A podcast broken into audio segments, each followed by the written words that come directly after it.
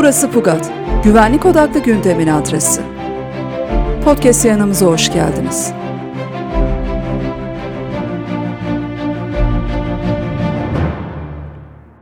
Ali Çağlar, 2015-2016 şehir operasyonları sırasında HDP'nin tutumunu değerlendirdiği yazısında Halk HDP dedi ama PKK'nın silahı var diyor. AKP iktidarı endek operasyonları sonrası Kürtlerin yaşadığı travmanın üstünü çok katlı TOKİ evleriyle örtebileceğini düşündü. Kürt sorunu için çözüm haritası bile hazırdı. Arttırılan güvenlik önlemlerine ek olarak HDP'li belediye başkanlarının yerine kayyum atamak ve bu sayede Kürtlerin devleti olan bağlarını güçlendirmek. Neresinden tutarsanız tutun, elinize kalacak bir yaklaşım.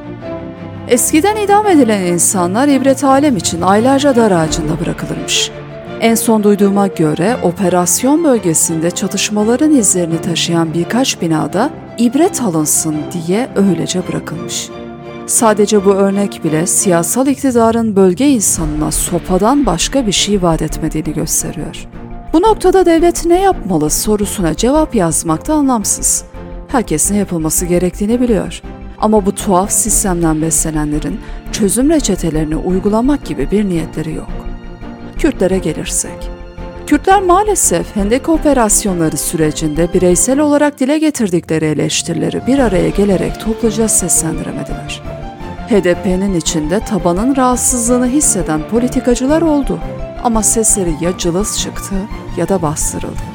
Bu bağlamda sıradan bir vatandaşın devlete yaklaşımıyla HDP tabanının PKK'ya yaklaşımı arasında benzerlikler olduğu söylenebilir. Ben buna temelinde korku olan kutsama hastalığı diyorum. Şimdi birileri çıkıp ne yani devletle PKK'yı aynı kefeye mi koyuyorsun demesin. Hayır, ikisini aynı kefeye koymuyorum. Sadece toplumsal bir gerçeği tespit etmeye çalışıyorum. Amacım tarihinin en fazla oy oranına ulaşmış yer yer Kürt olmayan seçmenden dahi oy almış HDP'nin PKK'ya karşı dik duramamasına ikna edici bir cevap bulmak. Kendisine oy veren milyonlarca seçmeni yarı yolda bırakmasını sorgulamak. Mesela neden 6-7 Ekim 2014 Kobani eylemleri sonrası PKK halkın serhildan yani ayaklanma için hazır olduğunu dikte etmeye başladığında siz ne diyorsunuz? Halk bize güvendi, oy verdi. Ayrıca sembolik de olsa bir çözüm süreci devam ediyor. Silahlı halk ayaklanması da nereden çıktı diyemediler.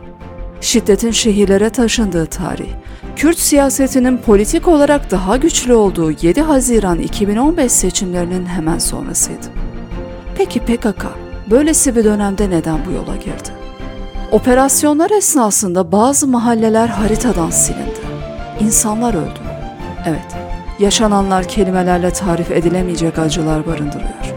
Ama bir şeyi ıskalamamak gerek. Operasyonlar sonuçtu.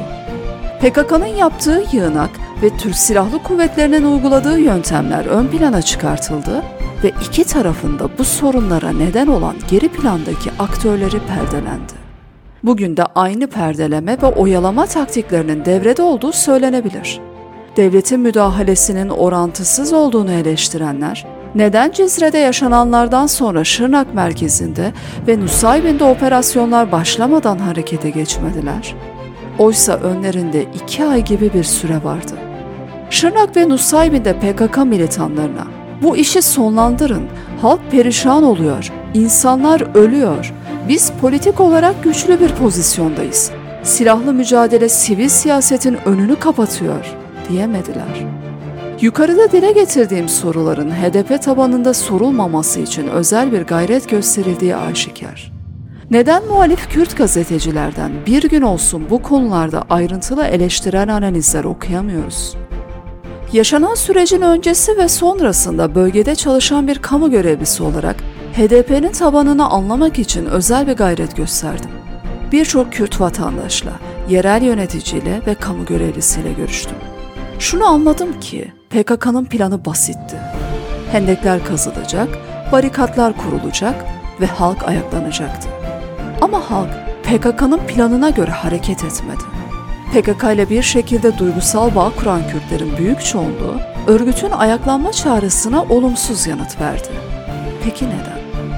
PKK'nın istediği duruşun bütün Kürtler tarafından gösterilmemesini kimileri devlet korkusuna bağlasa da ben tam olarak böyle düşünmüyorum.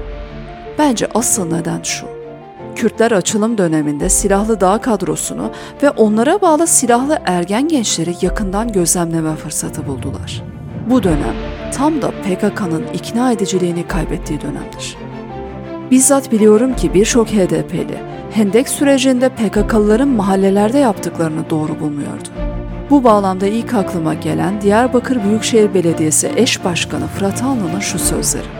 İnsanların tamamı barikatları savunup hendek çok iyidir demedi. Öyle bir ruh hali yok. Birçok insan bunu eleştirdi. Diyarbakır'da %78 oy, 11 milletvekilinin onunu almışız. Biz mücadelemizi demokratik yollarla sürdürüp sonuç alabilirdik. Fırat Alnı'nın bu çıkışı çok önemliydi. PKK militanlarının ya da YPS'li eğitimsiz ergenlerin bir mahalledeki okulu yağmalamasının o okulda öğretmenlik yapan HDP'li öğretmen açısından bir karşılığı yoktu. Kürt esnafın bakış açısına gelince. Hangi esnaf dükkanının önüne barikat kurulmasını ve silahlı ergenlerin buralarda polisle çatışmasını ister? Barikat ve EYP döşenmesini istemeyen ve devlete de mesafeli duran Kürt esnaf, biz bir şey diyemiyoruz, mahallenin serserisine silah vermişler. Çekip vursa polis mi beni kurtaracak, diyor.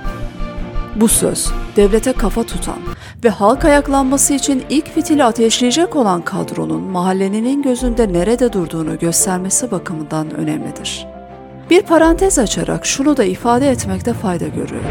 Kürt esnaf, mahallenin serserisi dediği gencin operasyon esnasında hayatını kaybetmesine çok üzülmüştür. Fakat bu seferki üzüntüsü öncekilerden farklı olmuştur.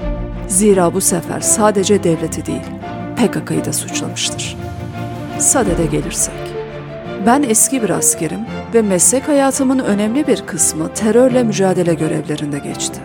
Kürt sorununun silahla çözülmesinin imkansız olduğunu düşünenlerdenim. Çözüme yaklaşılan her fırsatta bu gayretlerin PKK ve devlet içerisinden birileri tarafından adeta kafa kafaya verilerek sabote edildiğini düşünmekten de kendimi alamıyorum.